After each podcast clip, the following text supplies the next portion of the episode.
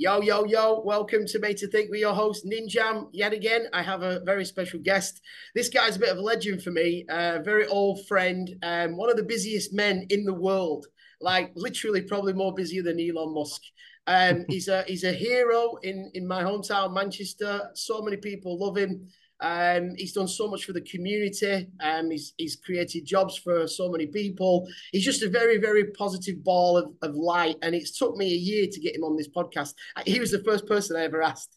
So it's um it's a great honor to have one of my uh, oldest friends uh, in the record business. Uh, it's the one and only Mr. Andy Kleek from Manchester. Uh, hello, sir. How are you tonight? Hello, I'm fine, thank you. Sorry, sorry it took so long. We got there in the end, no. yeah, man. Um, just uh, let let the people know a little bit about who you are and uh, what you're up to. Yeah, well, what from the start, our present day. um, at the moment, yeah, we'll go into the past in a sec. Yeah, so so at the minute, obviously, I've, I've um I own um uh, um a uh, events company, uh, multiple events companies, production company, Bowlers Exhibition Centre, Trafford Park and also into property as well. So at the minute, I'm kind of spreading myself between um, investing in properties, opening bars. So we opened a Chute bar in Ashton, which is the first one that we opened down there. So I've got like um, a lot of interest in property and, and bars and restaurants, etc. I bought like a couple of old theatres and cinemas that we, we, we're restoring, uh, reopening. So that that that's I'm quite busy with that in a minute. But then obviously the biggest thing that we do is events. So um, the comic cons that, that we we we do um, all over the UK now. We we're kind of selling out from you know Edinburgh, Liverpool. Liverpool's our big flagship show. Um, that sells out twice a year with forty thousand people.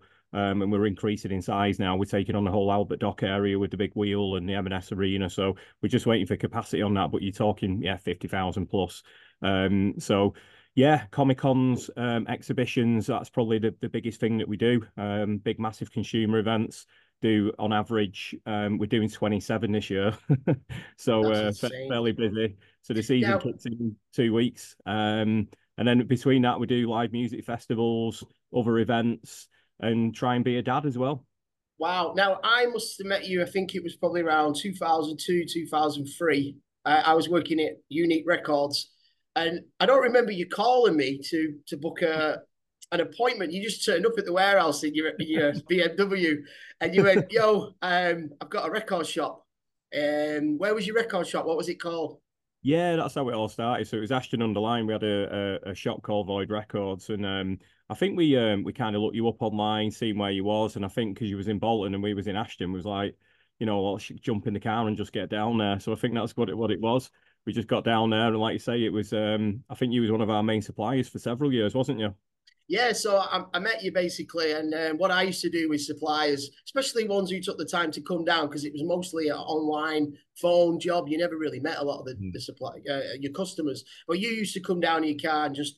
What I would do is I'd put some records aside for you, and yeah, yeah, yeah. Uh, I always got it right. That box used to sell like hotcakes, and then yeah, we we, uh, we it just went from strength to strength. So you started with this little um, shop called Void, I remember you was also selling uh, DJ mixes, right? You remember the, the old yeah, days? Yeah, did, yeah, yeah. So so yeah, we started out. It was two thousand. I think it was two thousand and two when we opened Void, and um, the way it started, I, I was kind of I was going out a lot of the time. I love love going out partying, socializing. Yeah. Um, that was a big part of my life then. So um, I used to go to Sheffield quite a bit. So I used to go to um, like niche and places like that. Um, and and I started going in uh, Reflex Records in Sheffield buying like mix CDs and stuff. So um, and I think that's where we got our first load of vinyl from because when we opened the shop, we didn't know where to go really. So yeah. obviously we started getting stuff from um, Reflex in Sheffield or from Martin Leatherton. Um, so then after that, obviously we opened the shop, we got onto other contacts like you know contacts like yourselves, um, and obviously started getting our own distributors and suppliers. Um, but yeah, the mix CDs, um, just we just yeah, we, obviously because we love music and that was a big thing. We love going out, and it was like right, let's do our own CDs.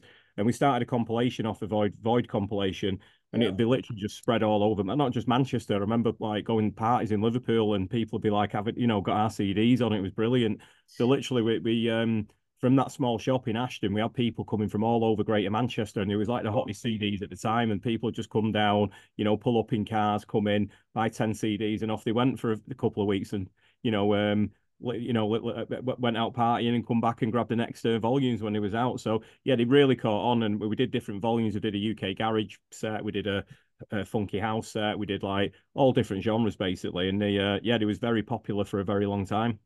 Excellent. Now you grew up in Manchester. You're a proper Manchester lad, Man United fan. Um, you you you are a, a, natural entrepreneur. Was this your first experience with your own business, or had you done something prior to that? Yeah, no, that was it. That was it, really. I mean, yeah, it was, it was like literally my dad had a spare shop and he was like, he didn't know what to do with it. So I, I was kind of, you know, he give his son an opportunity and I just said, can I let, let me do something in there? And I think I was walking, um, we was in Ashton one day and I was walking, it was Kenny, Kenny Hibbert actually. Um, right. We watched this. Uh, but yeah, I was w- walking along with Kenny and, it, and it, he just kind of, I was kind of saying, I'm not, I'm not sure what to do with the shop. And it was, I think it was actually him that said it. And he said, uh, why don't you um, look at opening a vinyl shop? That's when vinyl was, you know, big.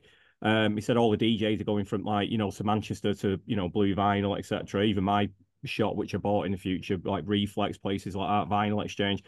Um, and he said, you know, there's a big, there's, you know, a lot of DJs in the area who would come to your shop, and that was it. So I said, yeah, let's do it.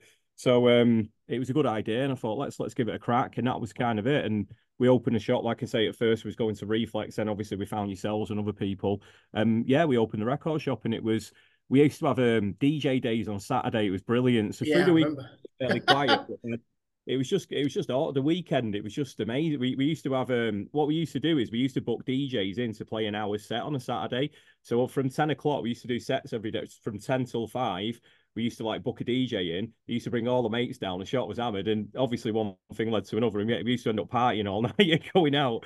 I'll but it was just that. brilliant days. There was just great days. But you was doing something you loved, like obviously you know, music, you know, the whole thing, like, you know, socializing with people. So we, we, we'd, we'd have these parties in the shots and inevitably we'd end up, end up out to like Tuesday, you know.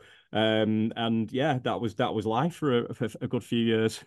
I think, I think that's what you probably don't realize this about yourself. You are a master of doing things that you love and it just res- resonates so well with everybody else. You found that thing that you get up in the morning, you're just so you're so keen to do what, what you really love, and it really pays off on it. Um, so uh, I remember, you know, using that was the, what I would call the boom town. It was still booming for vinyl sales, like um, how many records do you reckon you were selling back then a weekend or? It, it was always like, like I say, it was fr- fr- Friday. So we used to stay open a bit later on Friday because people yeah. started coming in and getting the records for DJing on that night. But then, yeah, Saturday was just a busy day. And we, we do like, you know, big titles do 20, 30 copies easily of a big title, you know. Um, and, and the shop we, we used to have like, like I say, we used to have, you know, you know yourself with the orders we was doing, we was doing between five and 30 vinyls, you know, and sometimes we do reorders as well. So people was coming from far and wide, all, you know, some good DJs coming down there, picking the stuff up. Good times. So what was your favourite clubs in Manchester back then?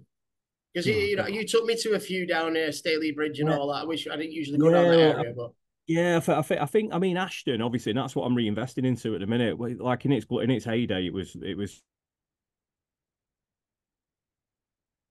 Hello. All over the world, never seen a Sunday night like it. Mm. Um, and and you know that was only 15, 20 years ago as well.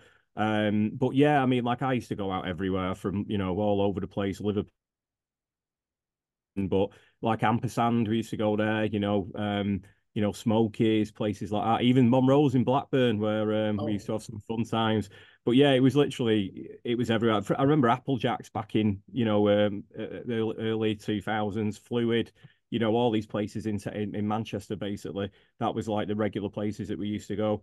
Um, but yeah, some great great memories down there. Great clubs from so North. Mu- music, clubland, all of this stuff. You you you're so heavily invested in that um, soulfully, and yeah. um, no matter what you do, there's always a bit of music around your life, right? So I left England in 2007. I I quit Unique. I got fired from Unique like 2005.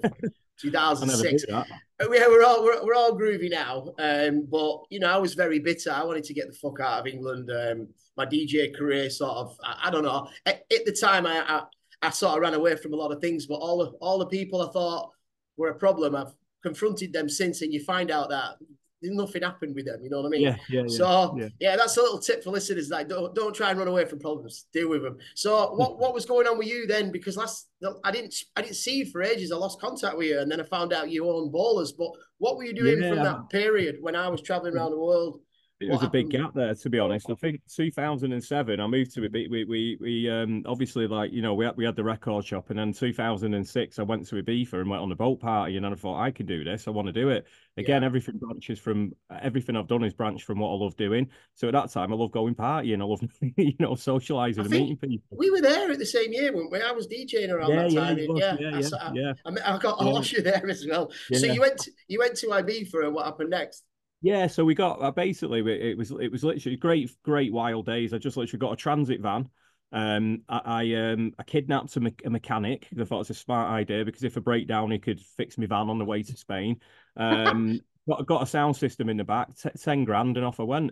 So me, the mechanic, drove to um, Ibiza um, over the um, uh, Channel Tunnel, um, drove all the way to Spain, and we just rocked up in Ibiza, just literally transit van, you know, um, pocket full of cash, and a sound system in the back.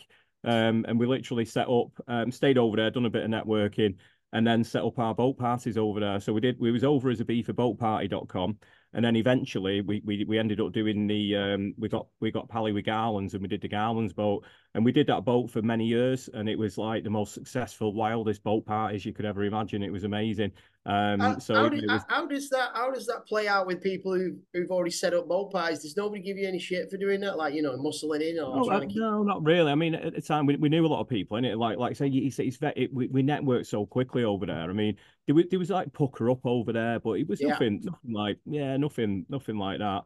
Um, obviously, people don't like it when you know you you some people, certain people don't like it when you when you're not successful. But no, there was never any issues. I mean, we knew everyone over there anyway, and knew all you know all the people over there. So no, it was quite a, it was just a great fun time. Literally lasted four years and had the time of my life. So yeah, it so what what I did was I lived in Ibiza seasonally. So I used to drive back and then um, on the fourth year, um, at, at, this point, we'd we'd moved from um, Ashton Void Records to um, we we bought the uh, big, a bigger shop in Manchester. So Reflex Records came up, up for sale.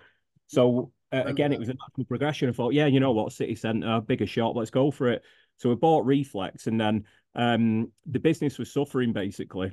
Yeah. Uh, when I was in Ibiza, because obviously, you know, my, my, my, my eye wasn't on, you know, what was going on back home. So I used to go over all summer, come back, you know, things weren't, you know, things weren't adding up sometimes as well. And I, I was never there. So I made the decision to do my final season over there and come home.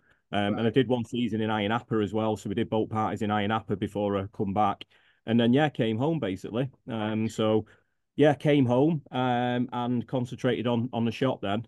But it was at that time where you know yourself, when obviously you know um, CDJs came in, so vinyl started, um, de- you know, declining. Um, and it just went with it. It was a natural progression, really, where you know vinyl was just going, you know, the sales were going down, people were just getting CDJs, and that's all what people wanted. So um, uh, we, we. I, I, always remember playing Revolution with Freighter and Stent, and um, we were vinyl heads. Like you know, we were always taking care of each other and stuff. But then I always remember Freighter having these CDs promos, and I was like, "What the fuck is that song?" and it it became very competitive. Whereas before, yeah, yeah. somebody get a promo, you'd play that and then you'd say, "Oh, don't worry, I'll sort you out as soon as it's out." Um, but with the CDs, it was it was I felt like it were really really yeah people were jumping over each other to try and yeah, play the new yeah. songs. Um, mm-hmm. So, do, in hindsight, do you regret moving from that place in Ashton to a bigger to a bigger place or not? No, I don't regret anything I've done. To be honest, it was oh. um, it was natural progression, the right move. Always, always, always miss the old shop. Obviously, it's your roots and where you came from. Um, yeah. but we carried on the void name anyway. That still goes on to today. We still do, do we still do mixes today and put things out. So we carried we carried on the name, and it was like I say, it was a natural progression. And um, you know, like I say, vinyl declined, and we turned into an all tech um, outfit then, and we just sold all Pioneer stuff and you know, we had all, all the uh, main accounts, Allen and Heath, you know, all the big big suppliers. So we literally sold DJ equipment then um, for for quite, quite a lot of years. Um, and then it was it's kind of around then where uh, when I came home, I was doing like small nightclubs, and it was I think it was 2012. I did like my first big big event, um, and then that kind of gave me the taste for it. And it was in Bowlers. Obviously, I didn't own it or anything then. Um, but an opportunity came up um, to do an event, and I kind of did it through my shop. So we got sponsorship from Pioneer and Sennheiser and all these companies, and we come up with a concept of um, it was called exposure, where we give people the chance to play on a big stage. Um, and then, uh, you know, it worked brilliantly. We got sponsorship for, for it. Uh, we give lots of people a chance to play on a, like, like I say, massive stage at Bowlers. And we sold about 4,000 tickets. And then that kind of gave me the taste for it then, you know, of, of, of, of doing big events. And it kind of went from there, really. We did a, then I did Sidewinder, um, the first like one back in Manchester after many years, and we got about four thousand people in for that. And it kind of, you know, that's where it kind of came from, and I kind of, you know, wanted to do more and more and, and get bigger and bigger. Yeah, that's funny because uh, for those that don't know what he's talking about about bowlers, bowlers was this giant uh, warehouse rave. And my old boss, Joe, Joe Monica, was the uh, resident DJ there with like uh, Nipper and stuff like that.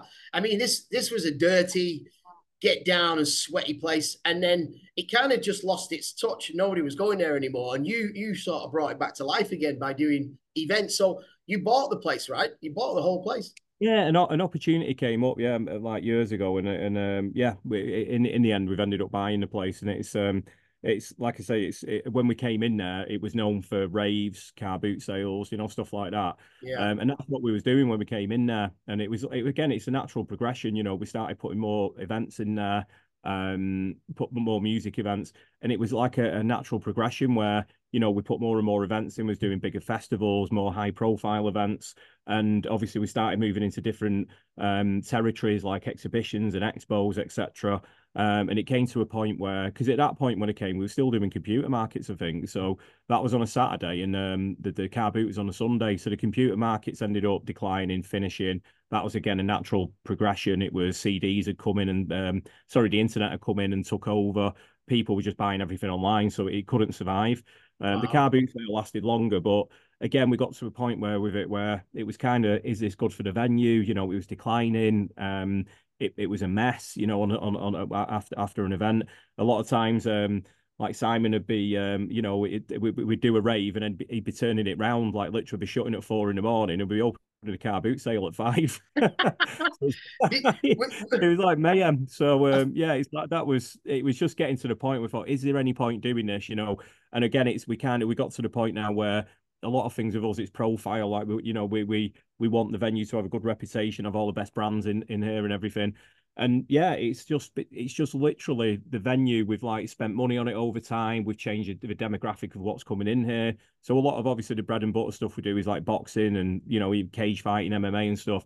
But the you know the bigger things that we're doing now we're doing like um, a hot wheels um, experience you know with um, with uh, you know live nation um esports things. Um obviously i do a lot of my own events in here as well comic cons etc so we've completely changed the, the whole look and the whole you know thing of bowlers. And and it's a work in progress. We've got a lot of building work going on which will be completed in the next three or four years. But when we get it to where we want it to there'll be a multi-story car park an exhibition center extension hotel you know, food courts on it. It'll be an amazing complex. But obviously, this is like a five year vision, you know, we'll we'll come to uh, reality um, within the next five years. Wow, I'm I'm very surprised. I think only you could have turned that place around because it. I think it was on its last legs and it had a bit of a stigma attached to it as well. It did, but it did have a stigma, right? Yeah, it did have a stigma, and sometimes it's like it's, it's you know it is hard to to but again when you love what you're doing and you've got passion and determination, that's the thing. And and it was like you know, the size of the place, that's the thing. It, it did yeah. have a, a, bit of a stigma, but what other size venue in the in the north, in, not not just in the northwest, in, in the whole of the UK, what licensed premises is it like that? And and that's you know, it's it was it's a great space. You've got on-site parking. You know, you've got four five hundred vehicles you can get on site, eighty five thousand square foot of you know exhibition space and it's a brilliant space. So obviously, you know, when you move away from that and you change the demographic of people that come and you change the events that come in there, obviously it's a matter of time before, you know, people realize what's happening and you change the face of it. I think that's genius, mate, to be honest. Um, so let's get into this now. So then you you've now got this company called Monopoly.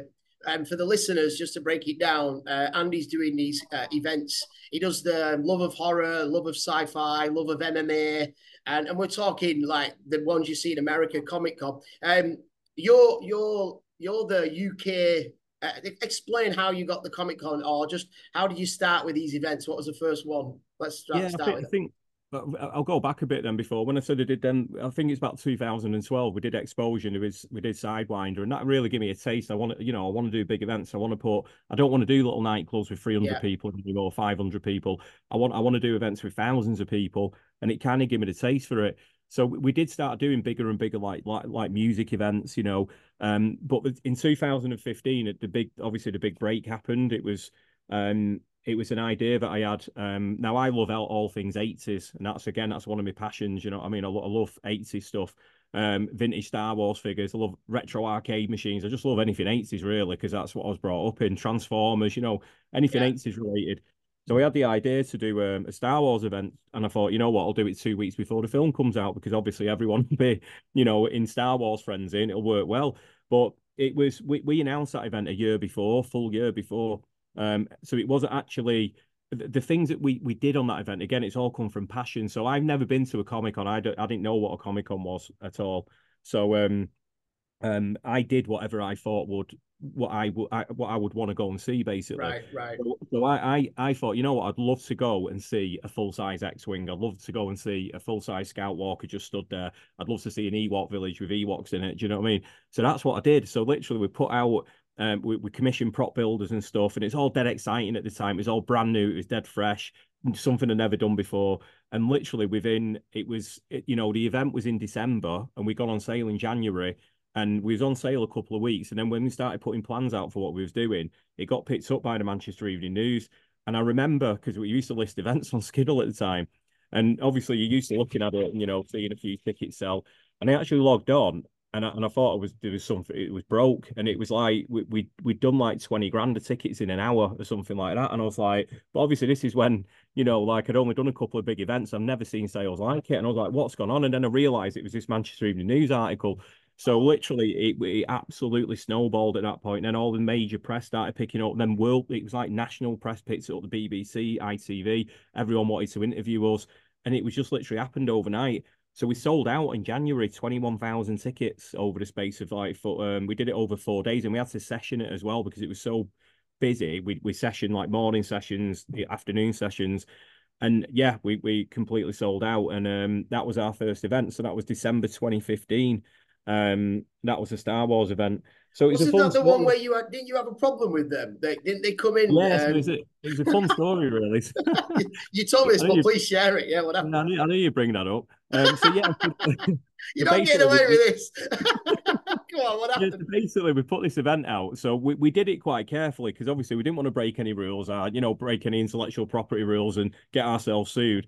So we, we went through Disney. Now Disney, as far as we was concerned, owned Lucasfilm. So we was like, right, we're you know we're going to the main place here, and, and we was, you know, we wasn't doing anything wrong. So when we was doing this event, we we've got it all in writing. We we kind of we kind of like you know went to uh, Disney and said, look, can we, are we okay doing this? And he was like, absolutely fine. It's a fan convention, fine. So e- even when we use their images, we got permission on every single image we, we use. So he's like, are we okay using this image of a stormtrooper? And he'd say, yeah, just don't use any from the Force Awakens. So all he was bothered about is don't use anything from the new film. Classic right. stuff, you're absolutely fine with. So he was like, brilliant, absolutely fantastic. So anyway, that's where we got to got to the point where we sold the 21,000 tickets. Now I was going to go on sale with another three weeks because it was that popular and you could see the demand. And then at that point, just as I was about to press a button on another three weeks of um, ticket sales, um, we got a cease and desist from Lucasfilm. Oh, so when we got it through the post, it's like a serious document. It's like the yellow pages, you know what I mean? It was like literally extensive. It had all pictures in there and everything. Um, and we, we got he got certain accountants, got certain home addresses everywhere, you know, via email. So anyway, straight away we was like, look, we've got permission to do this, and they was like, you know, come back, no, you haven't. So it's like, no, we have. Here's the evidence, and then we sent everything through.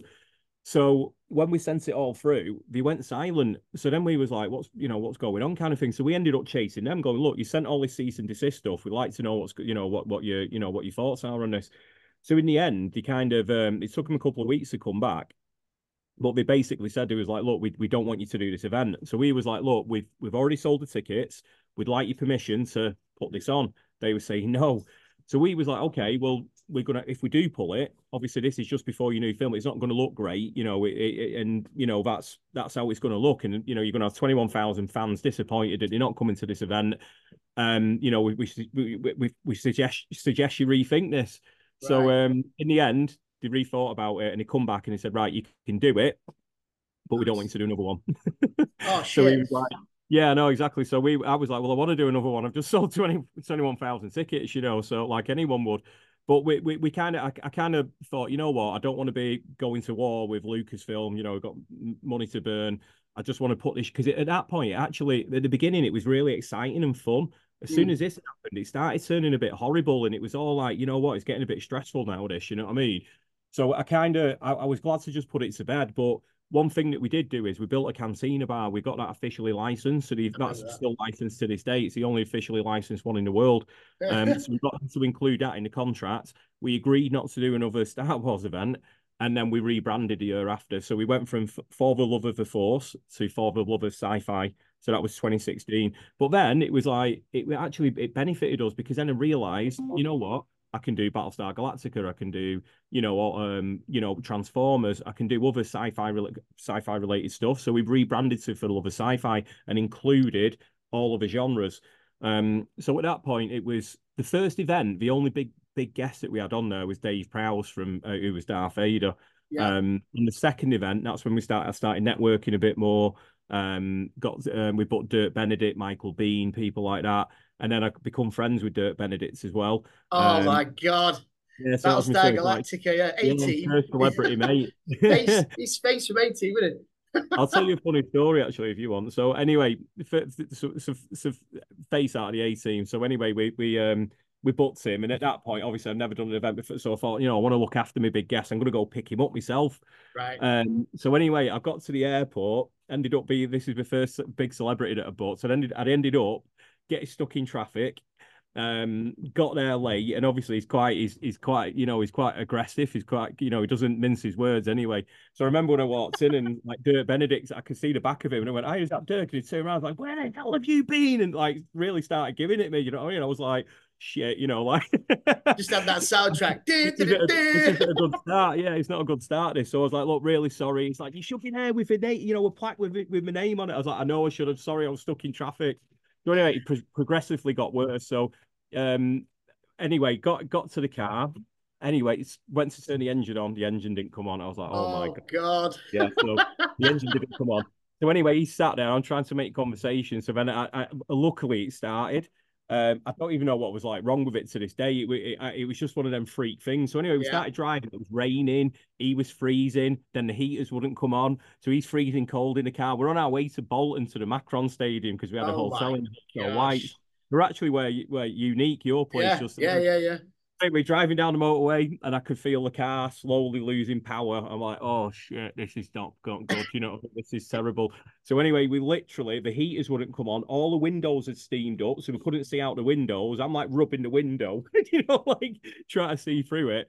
We ended up just about getting to the um, the, the Macron Stadium, pulled in, and and we literally broke down as we pulled in.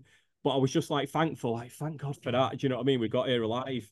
So anyway, I was like, that's it now. Nothing else can go wrong. Anyway, took him inside. Um, we booked an early check-in, and then the early check-in wasn't ready. Yeah, so we got there at like eight o'clock, half eight in the morning. He's had an all-night flight, not happy. Gone in there and his room's not ready. so, oh my lord! The room ready. So it was like one o'clock. I was like, oh, I just wanted to die. So I had to sit with him and like obviously quietly, you know, you know, like pushed him along with it, and we got him in the room by about half eleven. But that's my first, that's my start with a big celebrity. So, you know, when it's, it's it was a bad experience to be fair, but we've become good friends. It was it was it was good after that. Um, so who else have you?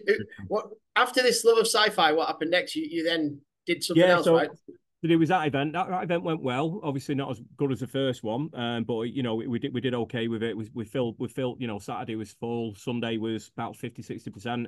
Um, so then we went to 2017, and that was when everything exploded. Um, so we've done a couple of years. We've done the, the Star Wars event. We've done the, the second sci-fi follow-up. But then I started really networking and networking big agents, you know, some direct contacts as well. And that was the first big lineup we put on, and that absolutely sold out again. So we had like Dolph Lundgren, Billy Dee Williams, um, um, we had David Hasselhoff, you know, That's people amazing. of that caliber. Um, William Shatner. Um, so wow. for me, this was like a major lineup, and it literally completely sold out again. Um, so that's when I first tasted. Again, like it, it get you know this stuff isn't. It, it, it, you know, it's fun when your tickets are selling, but then on the day when things don't quite go right, and that one in 2017, because I've never put on a, a, an event with um, that many celebrity signings all at once, we under we underestimated like the queuing systems. We thought with like when we did it originally, we we we put a system in place and it looks okay. If I knew what I knew now, then uh, it would have been a completely different kettle of fish. But obviously, you learn off your mistakes. Oh, so we absolutely. learned on that event. It, it was the thing is, I was in at the deep end. It was absolutely hammered, and everyone was sold out. All, all the guests, and obviously, we learned about on that. You know, it was a a stressful weekend, but we obviously learned how to put queuing systems into place and do, you know, even learn about virtual queues and stuff like that. Um, so the, the event was great, but we had queues that was like an hour long sometimes. Um, you know, so obviously, you know, people, you know, they don't like queuing for, for, for a long time. The thing is, when you go to a place like London, the queue for four hours, but at that time, I think we got a bit of a lot of stick because nobody knew what the event was. So obviously, when you're in a queue to, you know, when you're seeing big celebrities, you are going to queue, but you know, people obviously was quite vocal online. So obviously, that was a bit of a, it was a bittersweet um experience because we we we we smashed it. We put on, you know, sold it out in general did brilliantly, but I, I, was beating myself up over that because I wanted to, it to go perfect. Mm. And obviously the queues, you know, were, were quite big, and that's one thing on that show which we have, we actually learned a lot of. Um, That's so yeah. a little bit. It's a little bit like when you go to a fairground and it's really busy and you know you're spending all day queuing for rides. Is that what you mean? Yeah. People yeah, yeah, stuff, yeah. So people are queuing up to see these celebrities, but obviously they're going to have big queues. You know, but you get oh. people buying autographs, you get people going in photo shoots. But at that time, we'd not done photo shoots before, so we didn't refine the, you know, right. how to do it. You know, like how to put the, you know, to how, how to do the schedules the, the way they should be. Right. you know, how to have diamond lanes and different stuff like that. So it was, like I say, it was a big learning curve. But that so then, it was. So, so, then this is your this was your baby, but then Comic Con came after that, right? Because you yeah, know you, what what is it with Comic Con? You sublease that. How does it no, work? No, no, It's it's like so, so. This was the exact time when it happened. So I I went away from that show like really depressed, like I, you know, like I can't believe something, like, you know, beating myself up. In general, I was like, what's wrong with it? It was great, but I was like, no, I'm not happy because obviously that, that it didn't go perfect for me. So the opportunity then came because this was December. Um, and it was a big company in the UK did these events uh, called MCM, but they sold themselves to ReedPop, which is a huge organization in America.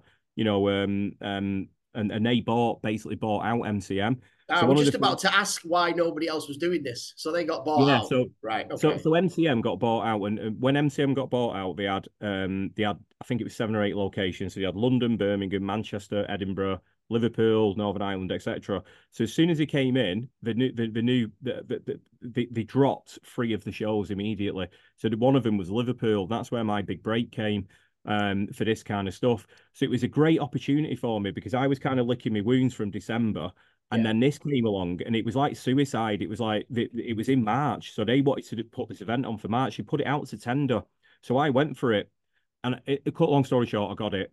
So wow. we had at that point we had eight weeks on to put this comic con on. So then it was like, you know, this is, you know, we've got to really, you know, be on our A game to get, you know, get the people through the door. The other thing is MCM has sent out major signals everywhere that it was cancelled. So everybody thought it was cancelled. So you're up against that as well. Right. We didn't have any kind of page database or anything in that area. So obviously we started right from scratch. Cut long story short, we put on a decent, like good lineup. Uh, we had like Lou Ferrigno, the Incredible Hulk, people like that and we got about I think it's about twelve and a half thousand people through the door. And operationally, it went absolutely like a you know so smooth. And then I, I it was kind of um, it was a great opportunity for me because otherwise I would have had to wait a full year to to kind of prove myself again. Do you know what I mean? So it comes at a time where I did a bigger show than what we did, at, you know, like at Bowlers, pulled it off with no no you know operational problems at all, and then I proved to myself and obviously all our customers that you know we can do you know pull off these shows and have the right systems in place, and you know you can come and have a great time.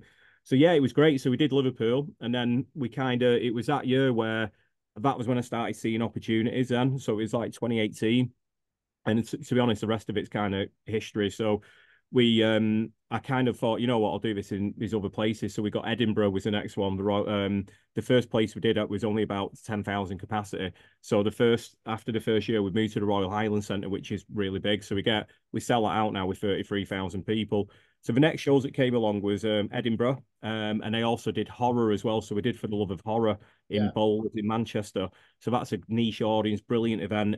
So what we've done, we we built those events up, and then the year after, it was literally I just went wild after that. It was like literally right, I was just like scouting areas out. Do you know what I mean? And we we was building shows, and it's very hard building shows. It takes three years to build them. Um, but initially, like I said, he wasn't, you know, financially successful at all at the beginning, and other people would have quit because right. you know, we, we was losing money. But I right. knew it was, you know, I, I knew what would, you know, over the course of time, you don't just build a business and make money straight away. It happens over a period of time. So it's like I say with any event that I do now, I always give it three years, and that's where right. you see, you know, um, you know, you see the actual results. So um, yeah, we um, yeah, sorry, go on.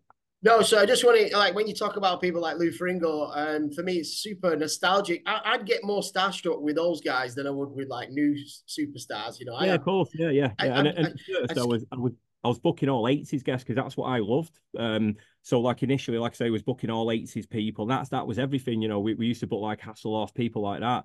But as the time went by, we've actually now realized that the markets on like Netflix, Stranger Things, Cobra Kai, all these things, all these new franchises, they, they, they're so big, you know, like Supernatural, Vampire Diaries. We, you know, we, have realized now that there's actually bigger markets with the younger audience. So a lot of our, our shows developed initially, it was like 80s guests or retro stuff. And then over the years, it's developed into modern stuff. So what we do now, we try and strike a happy medium where we've got, re, you know, retro style guests, but a lot of it, 70, 80% of it is all, is all new stuff. Um, but yeah, like I say, them shows we built them up, and then I think it's about 2019. We just literally moved into other areas, and we've seen um, going into 2020 is when COVID hit.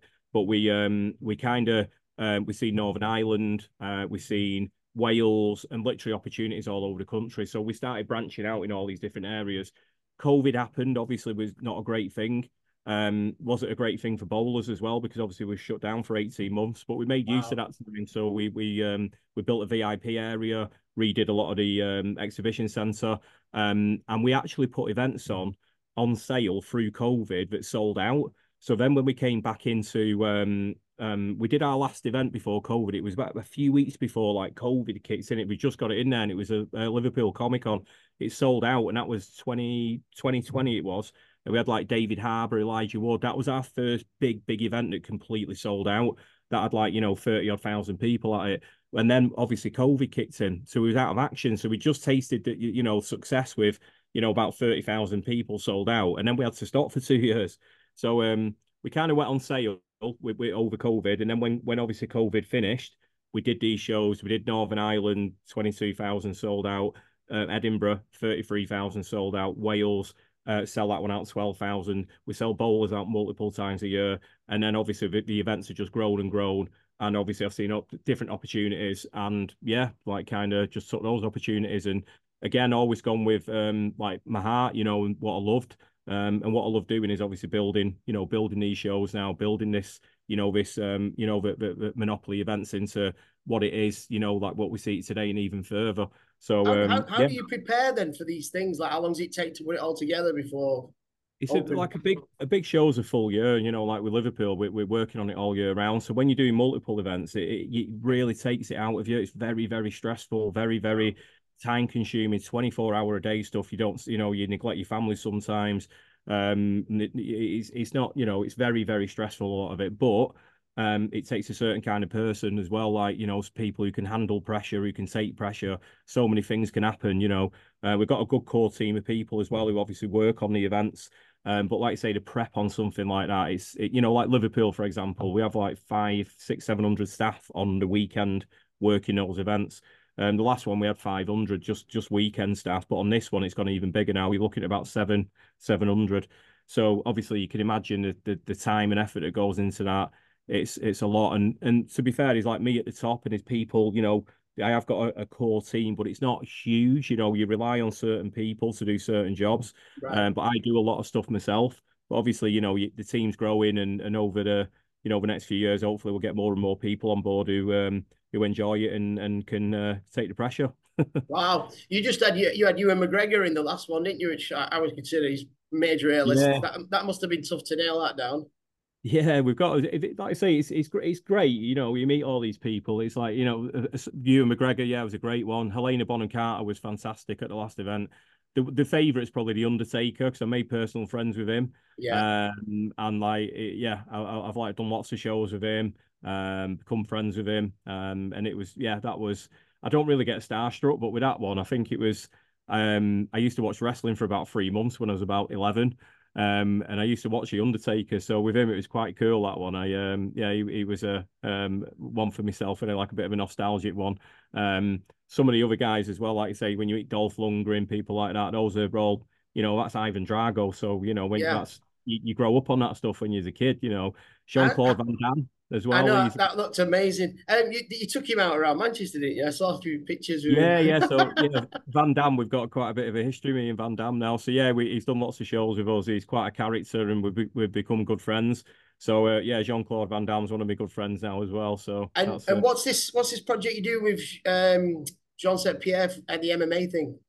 Yeah, so that's that, again just seeing the opportunity. So um, at the minute, because obviously we got so busy with what we're doing, we're going to repick that one back up. But yeah, basically, um, we did an, an MMA Comic Con because we do like a wrestling con. So we noticed that obviously, you know, there's a gap in the market there. So we did like a Comic Con, but an MMA one, so people could come and meet the fighters. So you know, the first show we had like Tom Aspinall. Uh, you know, GSP was um I, he's doing the show with me, so I've kind of like done it in a partnership kind of thing. Yeah. So when we pick that back up, he's going to be like my partner doing that all over America and and, and, and all over the world basically. It's incredible. But yeah, we've had um we've done two shows. Had like Anderson Silva, Rampage Jackson. We've had all the you know the big legends, including current guys as well, like Leon Edwards, who's now become a friend.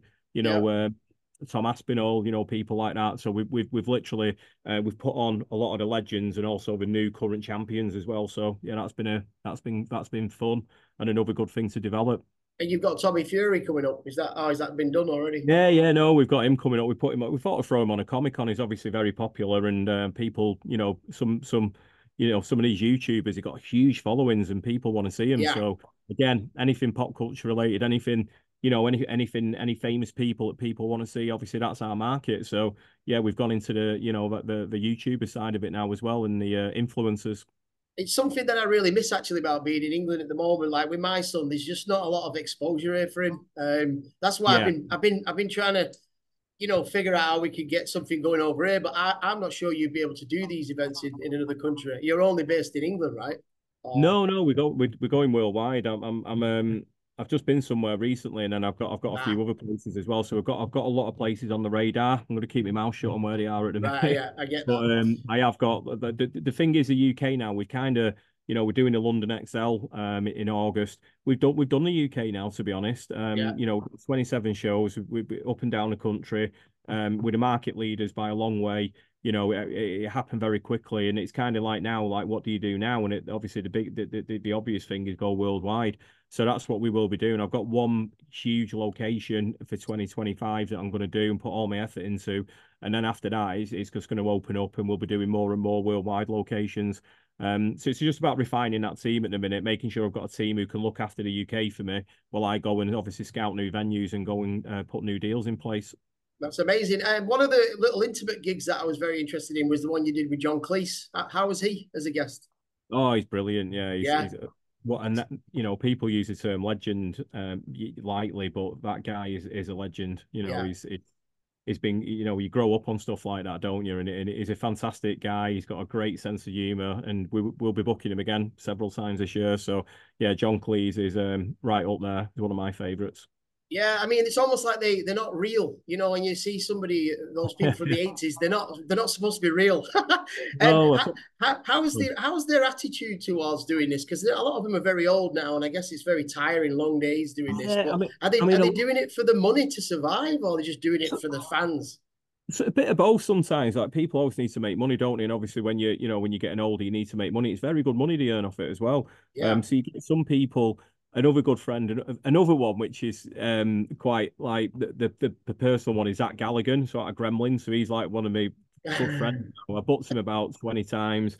And um, yeah, when, when I watched the video now, I've actually texted and go, you know, I don't feel the same. This because when you when you watch his video and you grew up with it, and it's part of you, you growing up. Yeah, then all know the person and you're friends yeah. with him. That's spoils weird. it a bit. Yeah, it kind of spoils it. So I kind of text him going, you know what, you've ruined it now. He's like, what do you mean? I was like, I don't know you, you know what I mean? I'm watching these scenes now with Gizmo and it don't feel the same, you know what I mean? Like... That's so, fucking um... hilarious. So let's talk about um this made uh you've got this Manchester made me funky. What's all that about? Yeah, so that was again, it just everything I do just comes from a passion. So obviously, like um, going out, like you know, we're in early two thousands, going up to you know two thousand and twelve. Like Funky House was an amazing scene, you know, yeah. with the music that we love. So yeah, I created a brand, Manchester Made Me Funky, and it was literally, you know, production, production, production. You know, you've you've seen a cut some of the videos. So what we did, it was it's no expenses spared, all the biggest PAs, you know, uh, Manchester's, you know, most well-known DJs, and we literally put on the first two we did was uh, called Carnival. That was in Bowlers, and it literally felt like you was in Rio. You know, it was, uh, you know, with the confetti cannons, every everything. It was just literally the the way I did it. I said, look, I want something going on all of the time. So we had like forty performers from acrobats, stilt walkers, uh, you know, aerial artists, and literally every, every second you looked out, something was happening. You know, on the stage, you know, in the crowd. So par- parades and it, it just gave you that like you know just that carnival you know feel and that's what I, again I just loved it you know just wanting to do it kind of thing so we did a couple of Rio carnivals we did um that was a, a night I always remember as a kid May Country Golf Club I went there and, and it stayed in my memory so I thought I want to do that so we did there just as a one-off um did um Sugar Rush at Bowlers and then obviously now we've opened Chute Bar, so we're kind of concentrating things down there for a while. But obviously, I've got a lot of exciting stuff planned with that in the future. And again, it's so just stuff this, that I love doing.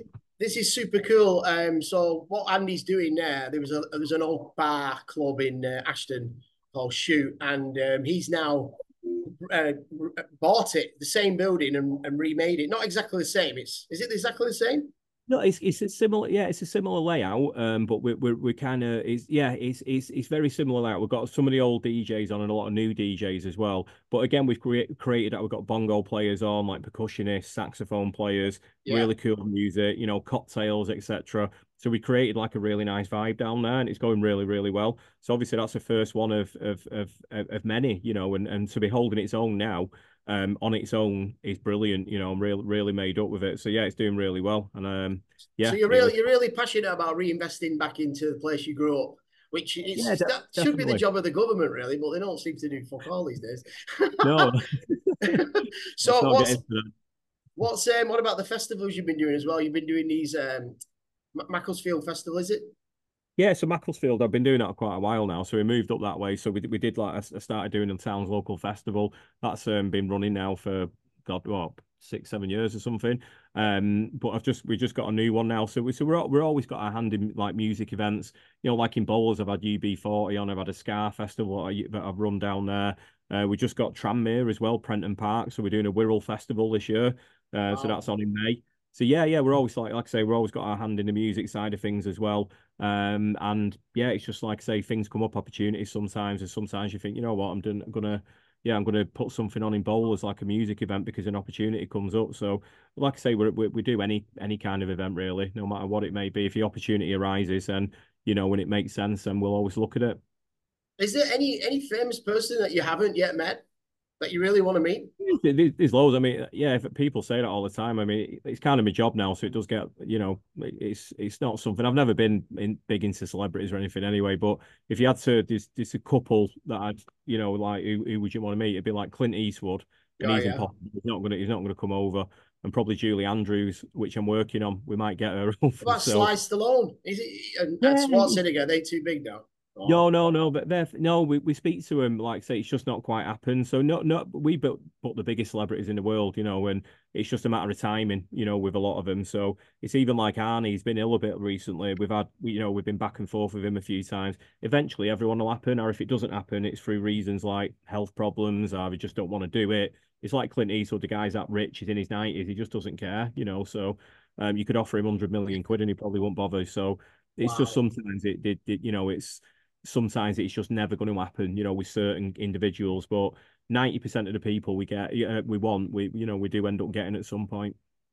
That's amazing. What what advice would you give to anybody who's thinking about getting into this game, like you know, event organizing or whatever? What's the best advice, best tips? Just it's just to be honest, everything I've done, I've always been like, um, it's it's, it's passion and drive. That, that that's the thing. It's like now when you say to yourself, you know, would, would, like when I was a kid, and, and you said, you know, this is what you, if you told me what I'd do, I wouldn't have, I wouldn't have kind of believed it. But eh, you know, I, I always remember that. It's like when Gary Neville talks about, you know, football when he looked at Ronaldo and he was like, how can I possibly be as good as someone like that?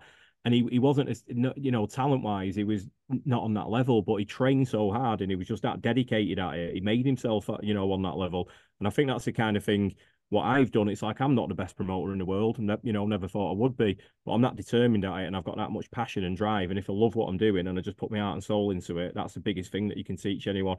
Any young kids nowadays, do you know what I mean? That's the biggest thing you can teach them. It's just passion and drive. If they've got that, you can get anywhere, and that's what I always say. You know. And I think you're still the same gentleman you've always been. Still the same friendly Andy. What's your proudest moment so far? We're going to wrap this up in a minute, but what's your proudest moment?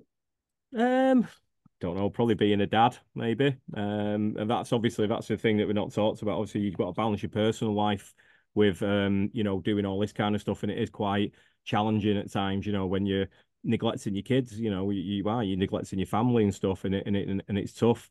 Um, but yeah, I mean, if you're talking like business wise, I'd you know just monopoly events in general. I think what we've done with that company and how it's exploded over you know a few years is it, it is incredible, and I'm I'm really really proud of that. You know, and um, I want to take it to. I, I, the thing is, I feel like we're not even at thirty percent. You know what I mean? Like, and that's the, the scare. I, I, want to really take it to where it can go, and that's why the worldwide market opens up now. Like I say, the UK is kind of small. We've done it.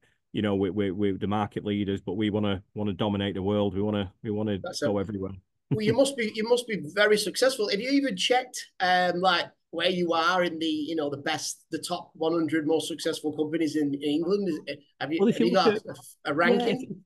Yeah, yeah, I've not looked at that no but if you look at like attendance figures on, on events you know we're, we're putting like half a million people through venues all over the UK we, we're right up there with the biggest you know um, attended events in in the you know in the world. So it's again I'm really proud of that you know when we're doing a couple of Liverpools every year and you know you're putting 100,000 people through two shows you know it's it's it's amazing. And I'm I'm like I say I'm quite proud of it really, and and I want to uh, take it to where we can. Wow, you've not had any any big issues with any customers like, like nobody's going crazy in the crowd, nothing like that. No, no, no weird no, stories. No, no, no, not yet. Well, no, not yet. No, I mean you get you do get a lot of um yeah strange um things happening and like yeah little stories I can tell. But no, in general the crowd are great. You know, we're very passionate people and they you know, they love meeting celebrities, and that's what we provide. You know, we provide a service, and um, you know, people come and, and meet the, you know, the, the people they've always dreamed of meeting and have that moment with them. So, you know, it's it's it's great to see as well. Sometimes on events, you've seen things that, that like make you emotional. You know, when you see the reactions of people when they meet the, you know, the person they wanted to meet for the, you know, for the, for the whole life. It is kind of, you know, it's kind of uh, touching, and it, it makes it all worthwhile. Excellent. Um, just a couple more questions, but um, I've I've noticed you're traveling a lot with your family now. You you know you're using the time wisely. Is there anywhere you'd like to live in the future, or are you going to stay in England? No, I, I, to be honest, I, I, I kind of, I, I kind of, I, I, want places abroad where I go and stay. Like I, yeah. I loved Dubai the other week; that was an incredible place. So I wouldn't mind a place over there, maybe in America. But I think I'll always stay in, in you know, at home. Um, I love, I love, you know, um, Manchester and, and and Cheshire. You know, so I, will probably I'll, I will stay here. I think for the rest of my life, even no matter you know if I you know become very rich and famous, I don't think I'd move away. But I'd like I like to travel and I like to um you know I like to have places in different pla- you know different cities. And like I say, Dubai's a good one. You know Singapore, places like that. I love I love all that. You know all those cities are amazing places. Well, on behalf of the entire world, I would like to say thank you for your service to humanity because you're just the entertainment god right now. Um, what's your famous last words, Andy? Um, he who dares wins. So always um, take the challenge, and um, like I say, ninety percent of the time you'll end up winning if you've got the passion and determination to go with it rich straight off of Only Fools and Horses, right? Hey, listen, my man. Um, I just want to say I love you. Thank you very much for coming on my show, um, and thanks for sharing all your your journey and your experience. I wish you all the best. Not that you need any luck, because you are the OG Golden Balls, man. I'll tell you that. Listen, good to uh, fair play to your team. Wish you a happy new year and all the best. And I can't wait to see you again, buddy. Okay, and please Thanks come lot, visit. Mate. Come over. I will do. Sometime, yeah, I'm gonna, yeah? gonna get over there at some point. Definitely. Ma- nice massive, to see you, mate. Massive open market here. I'm telling you, mate, for your kind of thing. We, we need all to. We definitely need to get over there at some point. Absolute legend. Love you, man. Thanks very much, Andy. You mate. All right. Good take night. care. Cheers. Cheers, mate. Bye bye. Bye bye.